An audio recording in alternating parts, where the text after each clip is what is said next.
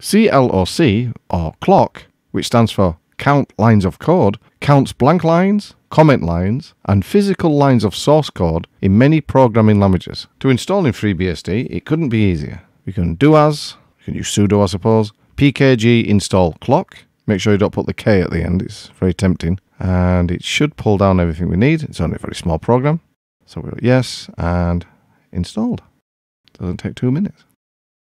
To use this, I'm going to copy over a just simple uh, shell script. Uh, it was to set up some USBs, I think, from a while back. And there it is. And if I cut it, then we'll have a quick look at the the scrolling text. Just type that out, thank you. And there we go. So it's just a normal bash script.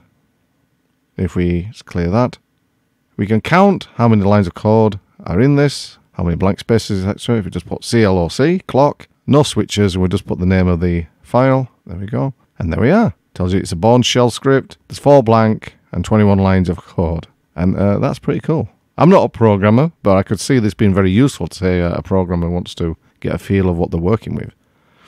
Also in the same directory, I've just uh, put in while I was showing you that, is an AbiWord install uh, tar uh, archive. And we can also count the lines of code on all various things in that too, which is really useful. So you don't even have to expand it or unarchive it.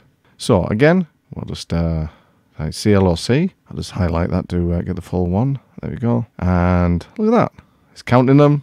It's going through it all, which is pretty cool in my opinion. And there we go. Tells you what text, C++, you know, you got your Glade, SVG, Lex. It's it counts everything. Uh, so yeah, I mean, for me personally, I I can't really find a use for this. But if you're into programming, I can see this being very useful. So this is a useful little tool, little program for FreeBSD. You could you could do worse by putting it in your toolbox.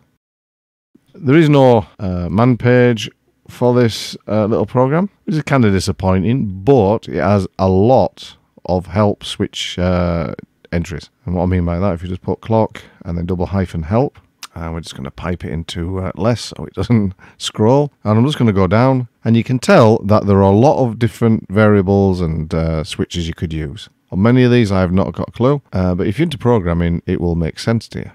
And for such a small program, it actually uh, it's got quite a lot of options, so that's pretty cool. If you want some more information on how to use it, if you go to the GitHub page and you can see that the author has put in lots and lots of help. Far more detail than this uh, video can go into.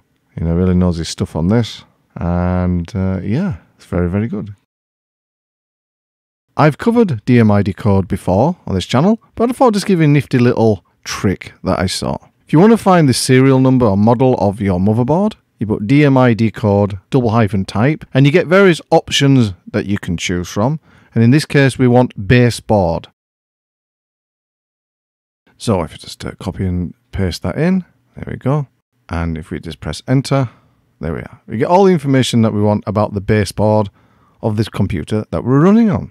And so if you ever need to order a spare part or you've got a question about to the manufacturer, you've got all the information that you need at hand without having to open up the computer, of course.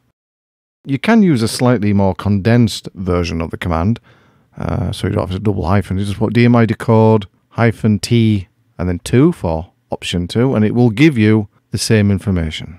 And of course, if you just want the actual board serial number without having to look at all the rest, there's not that much there, but if you even want to condense it down even further, if you just pipe it into grep, uh, hyphen i, and then serial,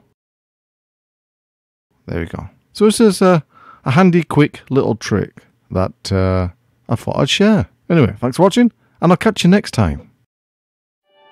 This and every other video on my channel has been made using FreeBSD and open source software.